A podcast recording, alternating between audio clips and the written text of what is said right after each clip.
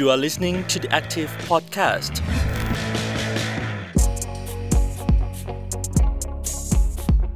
สวัสดีค่ะคุณผู้ฟังพบกันอีกครั้งกับ The Active Podcast ค่ะ episode นี้อยู่กับอูมศศิธรสุขบทนะคะ และอาจารย์ต้นเดชรัตน์สุกำเนิด สวัสดีค่ะอาจารย์ สวัสดีครับผม ที่ผ่านมาเราจะรู้จักอาจารย์ในฐานะนักเศรษฐศาสตร์ ด้านทรัพยากรและนโยบายสาธารณะ แต่ว่าวันนี้มีอีกตำแหน่งหนึ่งเป็นผู้อำนวยการสถาบันวิจัยนโยบายเพื่ออนาคต หรือ Think Forward Center ก็เป็นเรื่องเกี่ยวกับนโยบายด้านทรัพยากร มนุษย์ในหลาย ๆ เรื่องรวมถึงด้านเศรษฐศาสตร์มีทุก ๆ อย่างเลยเท่าที่อุ้มเห็นข้อมูลที่อาจารย์ได้ทำหน้าที่ในฐานะผู้อำนวยการตรงนั้นไป แต่ว่าวันนี้ค่ะอาจารย์ อุ้มนำประเด็นที่กำลังเป็นที่สนใจของสังคมค่ะ มาชวนคุยจากข้อเสนอเรื่องของการหยุดเรียน 1 ปี เพื่อเยียวยาผลกระทบด้านการศึกษามาเป็นเรื่องตั้งต้น แต่ว่าเรื่องที่อยากจะโฟกัสในวันนี้ประเด็นเรื่องของการเยียวยาด้านการศึกษาโดยเฉพาะเลยค่ะว่า ถ้าเราจะกู้วิกฤตการศึกษาเนี่ยณเวลานี้เราควรจะทำอะไร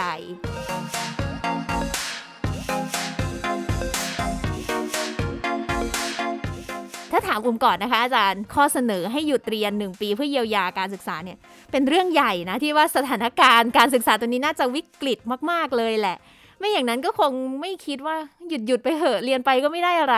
แต่ถ้าในมุมของอาจารย์อาจารย์มองในเรื่องนี้ยังไงบ้างคะ ข้อเสนอนี้มันมันแสดงให้เห็นถึงหลายมุมมองมากเลยนะครับ มุมมองแรกมันก็คงสะท้อนว่าประสิทธิภาพการเรียนรู้ หลายเรื่องเนี่ยมันก็คงลดลงไปจริง ๆ นะครับ ยกตัวอย่าง โดยเฉพาะการเรียนภาคปฏิบัติเนาะอย่างหลานเขาส่งรูปมาบอกว่าเขาเรียนว่ายน้ำออนไลน์ แล้วก็บางคนก็อาจจะพูดถึงการทำแลบเคมีแบบออนไลน์ ซึ่งมันก็จะทำให้ได้ประสิทธิภาพน้อยลงไปกว่าเดิม เยอะมากเลยทีเดียวนะครับอันนั้นก็คงเป็นข้อเท็จจริงที่ที่เราหลีกเลี่ยงไม่ได้ แต่ในขณะเดียวกันมันก็คงมีหลายคนเลยที่มีการวางแผนชีวิตไว้ แล้วก็แล้วก็ยังสามารถเรียนในระบบออนไลน์ได้ตามปกติ แล้วก็ตั้งใจที่จะเดินหน้าในกระบวนการการเรียนของตัวเองต่อไปนะครับ แต่ความเข้มข้นของการถกเถียงในเรื่องนี้มันสะท้อนให้เห็นสิ่งที่น่าสนใจที่สุดในมุมมองของผม ก็คือการที่เราไม่มีทางเลือกให้แต่ละคน คือเราจะต้องเถียงกันว่าเราจะหยุดกันทั้งปีทั้งประเทศ หรือเราจะเรียนต่อกันทั้งประเทศ ซึ่งจริง ๆ แล้วมันอาจจะกลายเป็นว่าเออมันเป็นทางเลือกได้ไหม ที่แต่ละคนเนี่ยจะหยุดถ้าตัวเองคิดว่ามันไม่ไม่ค่อยเหมาะกับตัวเอง ก็หยุดไปอย่างเงี้ยครับอาจจะหยุดเทอมนึงอะไรอย่างเงี้ยก็ได้อย่างเงี้ยครับแต่ผมคิดว่าไอ้กลไกไอ้ระบบแบบเนี้ยมันมันไม่ค่อยมี มันเลยออกมาเป็นคล้ายๆประเด็นดีเบตว่า ถ้าหยุดไปใครจะเดือดร้อนบ้าง ถ้าไม่หยุดใครจะเดือดร้อนบ้างอะไรอย่างเงี้ยทั้งที่จริงๆสิ่งที่ผมอยากเห็นที่สุดในระบบการศึกษาก็คือทุกคนเลือกได้ครับ ถามว่าไอ้ระบบการศึกษาเราอะเราจะมีอะไรที่มันเอื้อแบบนี้ไหม เช่นเขาอาจจะไปเรียนบางเรื่องก็ได้นะครับคืออาจจะไม่ต้องหยุดสิ้นเชิง เลือกบางเรื่องไปเรียนที่มันเรียนออนไลน์ได้ แต่ไอ้ว่ายน้ำเนี่ยค่อยกลับมาเรียนตอนที่เปิดเรียนได้ไหมอะไรว่ายกลางอากาศกันไปเลยทีเดียว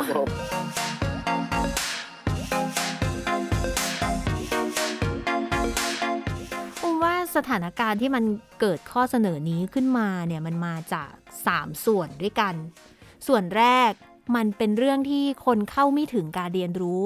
ในส่วนที่เรียกว่า5ออนที่แม้แต่จะตั้งขึ้นมาบอกว่ามีความยืดหยุ่นให้เด็กๆเลือกได้ ให้คุณครูเลือกได้ว่าจะสอนแบบไหน แต่เอาเข้าจริง ๆ คนเข้าไม่ถึงก็คือเข้าไม่ถึง แล้วอันที่สองคนเข้าถึง แต่เข้าถึงแล้วยังไงอะเข้าถึงแล้วประสิทธิภาพการเรียนรู้มันมันไม่ได้อะมันน้อย หรือเรียกว่าเรียนไปก็รู้สึกว่าเปล่าประโยชน์ ส่วนที่สามมันคือ คนที่ไม่สามารถที่จะอยู่ต่อในระบบการศึกษาที่ที่ตั้งขึ้นมาได้อะมันก็ต้องหลุดออกไป เพราะสถานการณ์โควิดเนี่ยมันทำให้มีคนยากจน แล้วก็บางคนสูญเสีย พ่อแม่ผู้ปกครองในช่วงนี้ด้วยก็ไม่ได้เรียน การบอกว่าออกมาตรการเยียวยาออกมาเป็นแพ็กเกจที่หลาย ๆ โรงเรียนกำลังเก็บข้อมูลเพื่อที่จะให้เงิน 2,000 บาทตอนนี้เลยอย่างเงี้ยค่ะ พอจะทำให้การเรียนต่อไปเนี่ยมันสามารถไปกันได้อย่างที่หลาย ๆ คนคาดหวังหรือเปล่าอะคะครับผมเป็นความพยายามของภาครัฐนะครับ หลังจากที่นักเรียนนักศึกษานะครับเขาก็มีการเรียกร้องให้ลดค่าเทอมภาครัฐบาลก็ตอบสนองด้วยการที่ ลดค่าเทอมก็ถ้าเป็นกรณีของมหาวิทยาลัยก็ลดเป็นลำดับชั้น ค่าเทอมน้อยก็ลดเยอะหน่อยถ้าค่าเทอมเยอะก็ลดน้อยหน่อยนะครับ แล้วก็ไม่เชิงลดแต่ว่าให้เงินกับนักเรียนอีก 2,000 บาทต่อต่อคนในการเข้าไปสนับสนุนการเรียนรู้รวมถึงการมีแพ็กเกจเรื่องเข้าถึงอินเทอร์เน็ตครับอย่างน้อยเนี่ยมันคงจะช่วยแก้ปัญหาได้ 2 ทางหนึ่งก็คือคนที่สามารถไปต่อนะฮะในแง่ของการเงินที่จะชำระค่าเราเรียนต่างๆ ได้ได้ง่ายขึ้น อันนี้ก็คงช่วย อันที่ 2 ก็คงจะช่วยทำให้สามารถที่จะเข้าถึงอินเทอร์เน็ตได้ แต่ก็ยังไม่ทั้งหมดนะครับ เพราะว่าถ้าเรามาดูเรื่องค่าเทอมกันก่อน คนที่หลุดออกนอกระบบเนี่ยน่าจะหลุดไปแล้วค่ะต้องหาทางที่ที่จะมาช่วยให้ต่อไปได้ ข้อที่2เนี่ยเราอาจจะต้องลองคิดต่อเนื่องไปเลยนะครับ เพราะว่ารอบนี้มันคิดหลังจากที่กระบวนการเนี่ยมันผ่านไปแล้ว อย่างเช่นชำระค่าหน่วยกิตไปแล้วชำระค่าเทอมไปแล้ว ซึ่งไอตอนนั้นเนี่ยมันเป็นปัญหาที่ ที่เป็นความยากลำบากของผู้ปกครองนะครับ ไอของเทอมต่อไปก็อีกประมาณสักสองสาเดือนก็จะมาถึงแล้ว เอาเอายังไงกันต่อดีครับ อย่าให้ซ้ำรอยว่าต้องไปจ่ายก่อนแล้วก็มาคืนเงินทีหลังไอการคืนเงินทีหลังเนี่ยก็เป็นภาระของทางโรงเรียนด้วย คิดมาตรงนี้แล้วก็ก็คิดต่อไปอีกนิดหนึ่งนะครับ ก็คือลดค่าเทอมไปเลยสำหรับเทอม2ขณะเดียวกันเนื่องจากการลดเนี่ยมันเป็นลำดับขั้น แต่การเรียน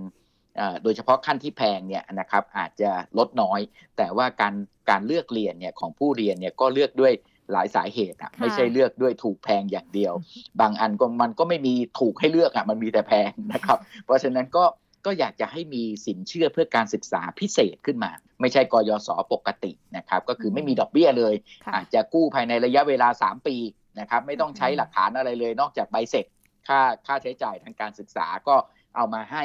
หน่วยงานนี้นะครับ ซึ่งอาจจะเป็นฝากเป็นธนาคาร หรือจะผ่านกองทุนเสมอภาค หรือจะผ่านกยศก็ได้ แล้วก็ให้ผ่อนชำระภายในระยะเวลา 3 ปี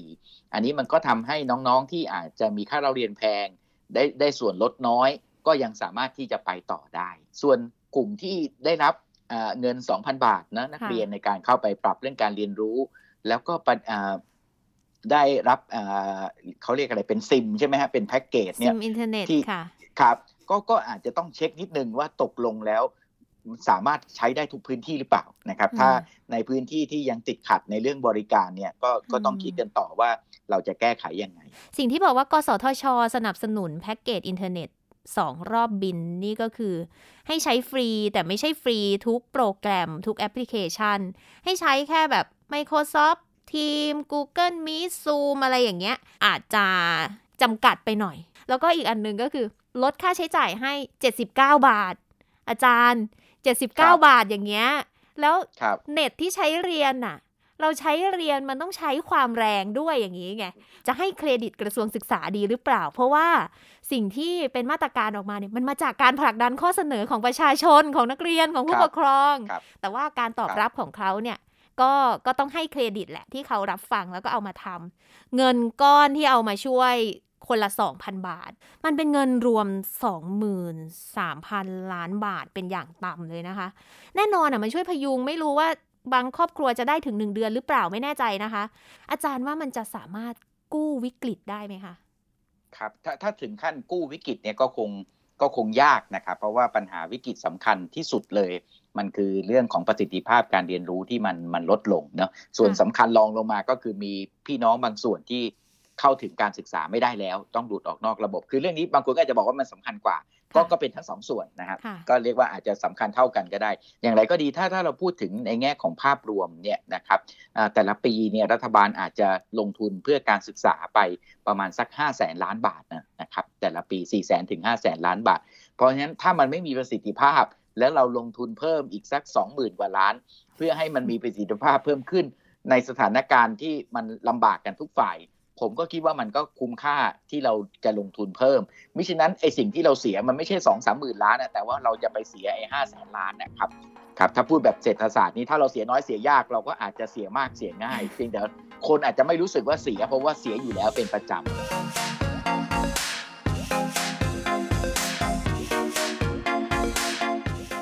อกจากสถานการณ์ที่เรารู้กันอยู่แล้วสำหรับเด็ก ๆ ในภาพรวมที่เข้าไม่ถึงการเรียนรู้เข้าไม่ถึงการศึกษา การเรียนออนไลน์ หรือการหลุดออกจากระบบเนี่ยมันเป็นปัญหาที่เราพูดกันมาอยู่ตลอดแล้วตั้งแต่เกิดโควิด -19 แต่มีอีกปัญหาหนึ่งค่ะที่แพ็กเกจที่รัฐบาลออกมาเนี่ยไม่น่าจะช่วยเขาเลยจริงๆ นั่นก็คือกลุ่มของโรงเรียนเอกชนขนาดเล็ก หลายๆ คนก็อาจจะเข้าใจว่ามันเป็นทางเลือกการศึกษาที่จะสร้างคุณภาพอย่างเงี้ยนะคะอาจารย์ มีโรงเรียนจำนวนไม่น้อยเลยค่ะ จะอยู่ไม่ได้แล้ว เพราะโควิด -19 ตรงนี้มาจากการที่ผู้ปกครองไม่จ่ายค่าเทอม ทีนี้เงิน 2,000 บาทที่ได้มาเนี่ยไม่น่าจะช่วยเขาได้แล้วโรงเรียนอาจจะไปต่อไม่ได้ในเดือนนี้ ถ้าเราค่ะมีเครดิตพิเศษเพิ่ม อันนี้จะแก้ได้เร็วที่สุดเลย ก็คือโรงเรียนก็จะออกบิลได้บิลบิลค่าเทอม ผู้ปกครองก็เอาบิลค่าเทอมเนี้ยมาขึ้น credit line ก็จ่ายเงินให้กับทางโรงเรียนได้ กระบวนการทั้งหมดนี้ก็จะเดินต่อไปได้ มันยังมีปัญหาอีกอันหนึ่งก็คือเรื่องของการลดค่าเทอม รัฐบาลไม่อยากจะเข้าไปก้าวก่ายอ่าในการบริหารจัดการของ มหาวิทยาลัยเอกชน และก็โรงเรียนเอกชนเนี่ยอ่าค่ะรัฐบาลเนี่ยก็เลยเอ่อเหมือนกับว่าลดประกาศลดค่าเทอมเฉพาะมหาวิทยาลัยของรัฐเนาะค่ะแต่ของมหาวิทยาลัยเอกชนเนี่ยบอกให้ไปพิจารณาแนวทางกันว่าจะลดค่าเทอมได้ยังไง แล้วรัฐบาลเนี่ยก็ไปช่วยเด็กเอ่อนักศึกษาที่เป็นนักศึกษาของมหาวิทยาลัยเอกชน หัวละ 5,000 บาทแทนนะครับ ซึ่งถ้าเอาหัวละ 5,000 บาทไปเทียบกับ นักศึกษาของมหาวิทยาลัยรัฐบาลที่ได้ลดค่าเทอมอะค่ะในกรณีของนักศึกษามหาวิทยาลัยรัฐบาลที่ได้ลดค่าเทอมอาจจะได้ลดเป็นหมื่น เพราะว่าในกรณีของมหาวิทยาลัยรัฐบาลรัฐบาลก็มีเงินจ่ายเข้าไปให้กับมหาวิทยาลัยนะครับงั้นถ้ารัฐบาลฟันธงได้ว่าช่วยเด็กให้เรียนต่อได้ ไม่ว่าจะจ่ายให้มหาวิทยาลัยของรัฐบาลหรือมหาวิทยาลัยของเอกชน กี่บาทต่อหัวค่ะผมว่ามันก็ก็จะจบไปครับ ข้อเสนอถ้าจะให้ครอบคลุมกันทั้งหมดไม่ให้ล้มกันไปแบบประเดระนาดอะนะคะ ก็มองถึงสินเชื่อฟื้นฟูที่รัฐบาลมีอยู่แล้ว แต่ทีนี้ปัญหาคือเข้าไปคุยกับรัฐมนตรีกระทรวงการคลัง ก็เห็นว่าอยากจะช่วยโรงเรียนเอกชนให้เขาสามารถกู้ได้ แบบเนี้ยแต่ว่าปัญหาคือเขาไม่ได้สามารถที่จะไปสั่งการธนาคารได้ครับว่าจะให้กู้ แล้วปัญหาคือโรงเรียนที่เขาจะไปกู้กับทางธนาคารเนี่ย ธนาคารก็ไม่ค่อยอยากให้สินเชื่อกับโรงเรียนเอกชนอยู่ครับแล้ว เพราะว่าใช่ครับการค้ำประกันมันมาจากเอาโรงเรียนไปค้ำไงพอเกิดครับปัญหาขึ้นมามันจะไปยึดยังไงใช่ไหมคะอาจารย์ครับผมก็เลยก็เลยเสนอว่าให้สินเชื่อไปที่ผู้ปกครองอืมครับแล้วก็ใช้เอ่อสำเนาใบเสร็จรับเงินที่เป็นค่ะค่าเราเรียนต่างๆ เนี่ยเป็นตัวค้ำประกันครับ แล้วก็อาจจะให้สินเชื่อระยะเวลาประมาณสัก 3 ปีที่จะค่อยผ่อนชำระนะครับ แล้วก็ค่อยคิดดอกเบี้ย มันจะกลายเป็นภาระตกไปที่ผู้ปกครองทั้งหมดไหมคะอาจารย์ ครับอืมอ่าถามว่ามันจะตกเป็นภาระกับผู้ปกครองไหม คือถ้าถ้าสมมติว่าเราให้เครดิตกับโรงเรียนเอกชน โรงเรียนค่ะเอกชน ถ้ายังคิดค่าเราเรียนอัตราเดิมก็มันยังเป็นภาระของผู้ปกครองเหมือนเดิม แต่คราวนี้ภาระผู้ปกครองเนี่ยถูกยืดไปด้วย เพราะว่า ไม่จำเป็นต้องเสียดอกเบี้ยนะครับสามารถกู้ได้แล้วเราไม่มีดอกเบี้ย เพราะงั้นภาระก็เท่าเดิม เพียงแต่ยืดระยะเวลาชำระเงินออกไป ส่วนตัวโรงเรียนก็ได้เงินไปหมุนเวียน เพื่อจัดระบบอืมการศึกษาได้เลยครับผมค่ะ ไม่รู้จะเอาเงินมาจากไหนอะค่ะอาจารย์อ๋อจริง ๆ เงินเหลือในระบบเศรษฐกิจเยอะมากนะครับ ถ้าเราจำได้รองนายกรัฐมนตรีเมื่อก็เคยพูดว่าตอนเนี้ยเรามีเงินฝากที่เป็นเงินฝากก้อนใหญ่ ในธนาคารมากขึ้นกว่าเดิมนะครับอืมเพราะงั้นในระบบของธนาคารเนี่ยมันมีอยู่แล้ว แต่ปัญหาอยู่ที่รัฐบาลอืมจะค้ำประกันให้กับผู้ปกครอง แล้วก็ให้กับนักเรียนหรือเปล่าครับ ถ้าเกิดมีระบบการค้ำประกันให้กับผู้ปกครองให้กับนักเรียนเนี่ยมันก็สามารถที่จะเอ่อไปนำเงินมาจากสถาบันการเงินได้เลย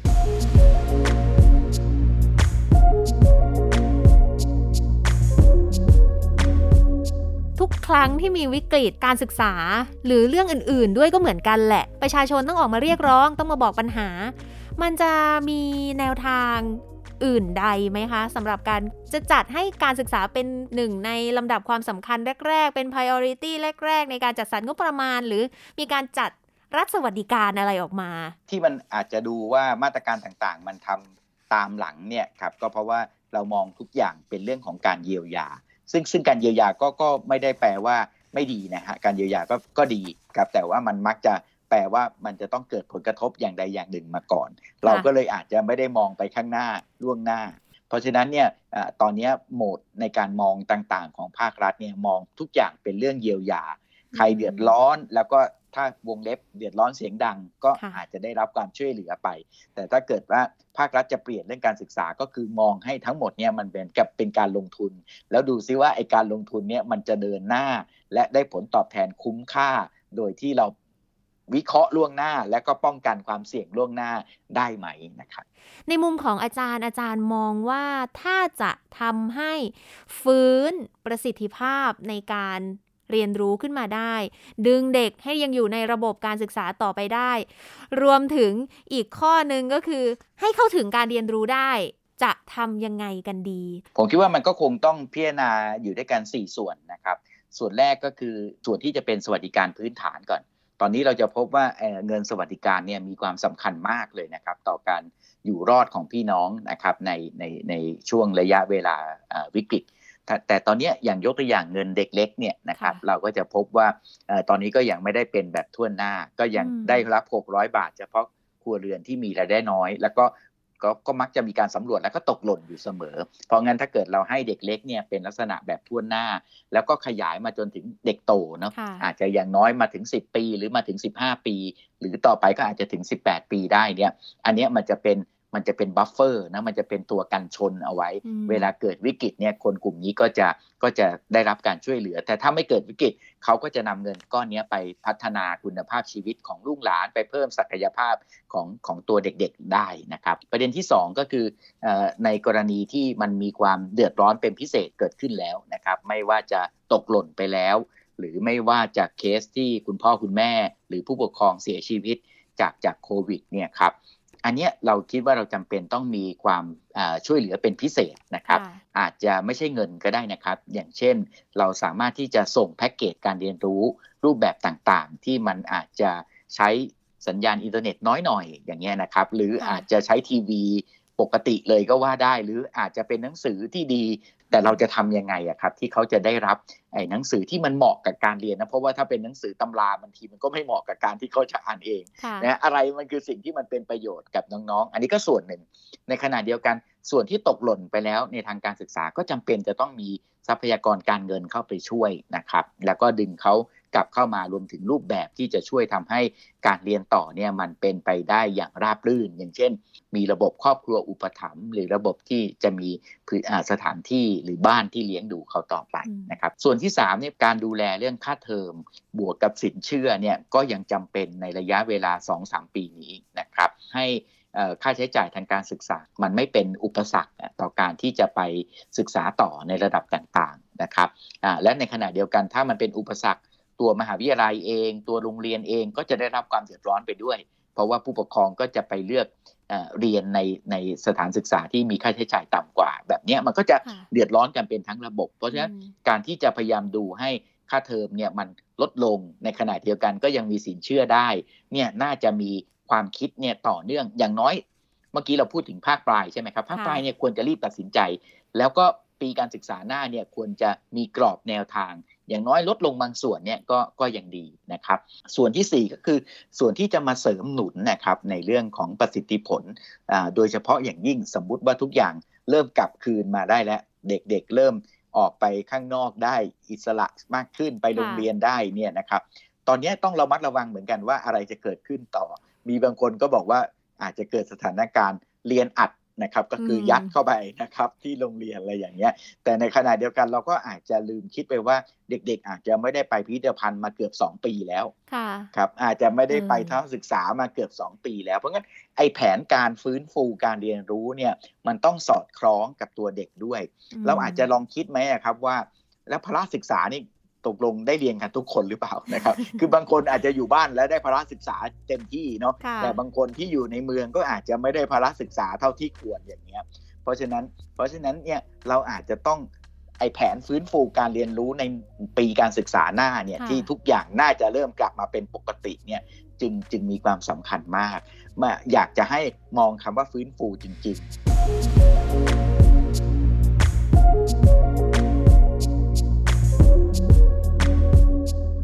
สิ่งที่อาจารย์พูดมาค่ะอุมองเห็นภาพชัดเลยว่า เราจะไม่ได้มองแค่เทอมนี้เทอมหน้า เราต้องมองให้ยาวกว่านี้และ แต่ทีนี้งบประมาณการศึกษานะปัญหามันอยู่ที่การที่จะมองการศึกษาปีหน้า มันต้องวางแผนไว้ตั้งแต่ปีนี้ แต่ว่าล่าสุด งบด้านการศึกษาลดลง งบที่เกี่ยวกับประชาชนลดลง หรือแม้แต่สวัสดิการ เด็กเล็กที่อาจารย์พูดถึงว่าเป็นแบบทั่วหน้าเดือนละ 600 บาทที่มีอยู่ณปัจจุบันที่มันตกหล่นไปครึ่งครึ่งทั้งที่ควรจะได้ทุกคน 4 ล้านกว่าคน ได้แค่ 2 ล้านคน แล้วก็เครือข่ายที่ผลักดันให้เกิดเงินอุดหนุนเด็กทั่วหน้าเรียกว่าโดนแกงจากคณะกรรมการที่มาจากรัฐบาลบอกว่าจะให้ทั่วหน้าแน่ ๆ แต่พอเข้าสู่รัฐสภามันไม่ได้ อะไรคือสิ่งที่ทำให้เขาทำไม่ได้อืมคือถ้าเรานึกภาพว่า เอ๊ะ เราสัญญาไว้กับใคร จริง ๆ เราก็คงอยากทำให้ได้ แล้วก็คณะกรรมการที่ว่าก็เป็นคณะกรรมการด้านการพัฒนาเด็กและเยาวชนน่ะผมค่ะผมก็คิดว่าเขาก็คงอยากทำให้ได้นั่นแหละ ถ้าเราไปดูองค์ประกอบของงบประมาณของประเทศเนี่ยครับเราจะพบว่ามันมีปัญหาใหญ่ ๆ อยู่สองเรื่องตอนนี้ เรื่องแรกก็คืองบประมาณที่เป็นเอ่อเขาเรียกงบบุคลากร ก็คือเป็นเงินค่ะเดือนของข้าราชการ กับเป็นสวัสดิการของข้าราชการเนี่ยมันโตขึ้นทุกทีครับ มันใหญ่ขึ้นทุก ๆ ทีนะครับ ไม่ใช่เฉพาะกระทรวงศึกษานะครับ ทุก ๆ กระทรวง กระทรวงศึกษาเนี่ยโดนตัดลงในปีนี้ แต่กระทรวงกลาโหมเนี่ยเพิ่มขึ้นอืมแต่โดยรวมเนี่ยครับงบไอ้ตัวเนี้ยมันเพิ่มขึ้นค่ะงบสวัสดิการข้าราชการเดิมที มันจะประมาณสัก 12%ของงบประมาณรายจ่ายทั้งหมด ปีนี้ขึ้นมาเป็น 15%ของงบประมาณรายจ่ายทั้งหมดครับมันตอนเนี้ยมันรวมกันเบ็ดเสร็จเนี่ยประมาณสัก 40%ของงบประมาณรายจ่ายทั้งหมด เพราะฉะนั้นเราอาจจะจำเป็นจะต้องมีแผนการที่ชัดเจน ในการลดทอนงบประมาณส่วนนี้ลงนะครับเพื่อที่จะเอามาดำเนินการในส่วนอื่นๆ เพิ่มขึ้นนะครับ และอีกส่วนหนึ่งก็คือสิ่งที่เราเรียกว่าค่าดำเนินการ ค่าดำเนินการก็คือค่าใช้จ่ายในการไปทำงานนั่นแหละนะครับ ซึ่งค่าดำเนินการแน่นอนบางส่วนมันก็มีความจำเป็น แต่บางส่วนเนี่ยมันก็ไปไปดำเนินการผ่านระบบที่อาจจะไม่ค่อยมีไม่ค่อยมีประสิทธิผลนะครับ แล้วมันก็ทำให้เวลาเราจะลดค่าใช้จ่าย เพื่อมาเติมจุดอื่นเนี่ย มันเหมือนกับเราเราลดไม่ได้ เพราะว่าเขาก็ยังอยากทำอยู่เหมือนเดิมเนี่ยนะครับ อันนี้มันก็เลยกลายเป็นปัญหา งั้นต่อไปเนี่ยเราจำเป็นที่จะต้องมีการตั้งงบประมาณในลักษณะที่จำแนกไว้เลย ว่าค่ะส่วนเนี้ยเป็นของสวัสดิการโดยตรงครับอืมก็คือถ้าสสท่านกรรมาธิการท่านพิจารณาจะตัดเนี่ยก็ตัดอยู่ในหมวดของงบประมาณที่เป็นสวัสดิการนี่แหละพูดง่ายๆก็คือสมมติว่าสวัสดิการสำหรับคนกลุ่มนี้เยอะไปก็ไปให้คนกลุ่มอื่น ไม่ใช่เอาไปเป็นงบของข้าราชการ หรือว่าเป็นงบดำเนินงานของของส่วนราชการต่างๆนะครับ และอีกส่วนหนึ่งก็คือน่าจะมีงบส่วนที่ประชาชนเนี่ยเข้ามามีส่วนร่วมในการใช้งบประมาณด้วยครับค่ะไม่ไม่ใช่แค่แสดงความเห็น แต่เข้ามาของงบประมาณแล้วก็นำไปใช้ เพราะว่าอย่างในภาคการศึกษาเนี่ยครับเราจะพบว่ามีศักยภาพของ องค์กรประชาชนมากมาย ที่จะจัดระบบการศึกษา ทั้งการศึกษาด้วยตัวเองอืมทั้งการศึกษาตามอัธยาศัยค่ะทั้งการศึกษาที่จะมาเสริมระบบต่างๆ ตรงเนี้ยครับมันจำเป็นที่จะต้องลดไอ้งบส่วนของข้าราชการลง แล้วก็มาเติมงบส่วนของประชาชนเพิ่มขึ้นนะครับ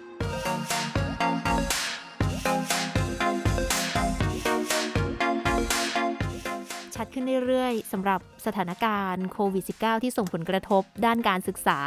เสียงของคนในแวดวงการศึกษาถือว่าดังขึ้นมากๆนะคะ ในในช่วงนี้เมื่อก่อนหลาย ๆ คนที่ออกมาส่งเสียงในเรื่องของการศึกษา ก็จะเป็นนักการศึกษาหรือคนที่มีส่วนเกี่ยวข้องในการจัดกระบวนการหรือขับเคลื่อนในประเด็นใดประเด็นหนึ่งแต่ว่าวันนี้ข้อเสนอแม้แต่การขอหยุดเรียนไปเลยหนึ่งปีการดรอปไปเลยเนี่ยก็ทำให้เห็นว่า ทุกๆ คนผู้ปกครองเด็กๆ ให้ความสนใจแล้วก็บอกแน่ๆว่าฉันกำลังได้รับผลกระทบรัฐบาล ถ้าจะมองในเรื่องของการแก้วิกฤตเนี่ยทิ้งทิ้งเด็กๆ หรือว่าทิ้งคนที่อยู่ในภาคของการศึกษาไม่ได้จริง ๆ เพราะมันก็เกี่ยวข้องกับการควบคุมโรค สุดท้ายเลยอาจารย์มี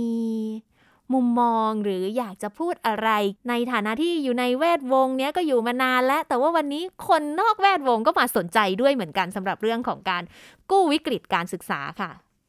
ครับผมผมคิดว่าคนนอกแวดวง หรือแม้กระทั่งคนในแวดวงเนี่ยนะครับ แต่ก่อนก็อาจจะไม่ได้มีบทบาทในเชิงข้อเสนอนโยบาย แต่ว่า ตอนนี้เริ่มมามีบทบาทนะครับ ผมคิดว่ามันไม่ใช่เป็นเพราะโควิดอย่างเดียว มันพัฒนาการมาก่อนหน้านั้นนะครับ แล้วพอดีโควิดเนี่ยมันมาช่วยทำให้เรียกว่าขยายได้มากขึ้น เรามีก่อการครูมาก่อนหน้านั้นนะครับ เรามี ALTV มาก่อนหน้านั้นค่ะอะไรอย่างเงี้ยครับ เสร็จแล้วก็พอมามีเอ่อเหตุการณ์นี้ทุกอย่างก็เลยเชื่อมโยงปะมาปฏิดปะต่อมามีการจัดกระบวนการพูดคุยต่างๆ มากขึ้น คือถ้าทำได้เนี่ยอยากจะประกาศปี 2565 เป็นปีฟื้นฟื้นฟูการเรียนรู้นะไป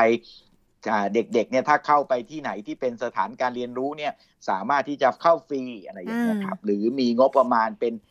ส่วนของแต่ละคนให้เขาเป็นคูปองก็ได้นะฮะถ้ากลัวว่าเป็นเงินเป็นเงินและเขาจะไม่ไม่ไม่ได้ใช้ก็เป็นคูปองก็ได้ที่จะไปซื้อหนังสือ ไปซื้อโปรแกรมการเรียนรู้อะไรอย่างเงี้ยครับก็สามารถที่จะทำให้เด็กๆเนี่ยฟื้นฟูการเรียนรู้ได้ เริ่มตั้งแต่คำขวัญวันเด็กปี 65 ให้เด็กประกวดกันเข้ามาครับเลือกกันเองครับโหวตกันเอง แล้วก็จากนั้นก็ลุยกันทั้งปี เป็นปีที่จะส่งเสริมในการเรียนรู้ของเด็กให้ได้ครับ และทั้งหมดนี้ค่ะก็คือ The Active Podcast ว่าด้วยเรื่องเล่าเรียนเกี่ยวกับแผนเยียวยาเพื่อ กู้วิกฤตการศึกษากับอาจารย์ต้นเดชรัตน์สุกำเนิดค่ะ ก็เป็นอีกครั้งค่ะ ที่อุ้มจะต้องบอกกับคุณผู้ฟังทุกๆ คนว่าขอเป็นกำลังใจให้ทุกคนที่กำลังช่วยกันขยับขยื่นการศึกษาไทย แล้วก็ขอให้คุณผู้ฟังทุกคนมีความสุขกับการเรียนรู้ที่กำลังเป็นอยู่ และขอให้ผ่านพ้นวิกฤตที่กำลังเกิดขึ้นไปได้โดยที่ไม่เหนื่อยเกินไปนัก ก็คือขอให้สู้ๆไปด้วยกันทุกคนนั่นแหละค่ะ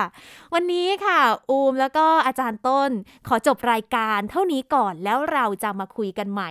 กับปีแห่งการฟื้นฟูการเรียนรู้ในอนาคตต่อไปนะคะ อาจารย์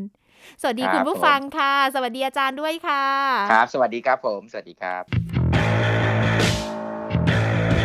You are listening to the Active Podcast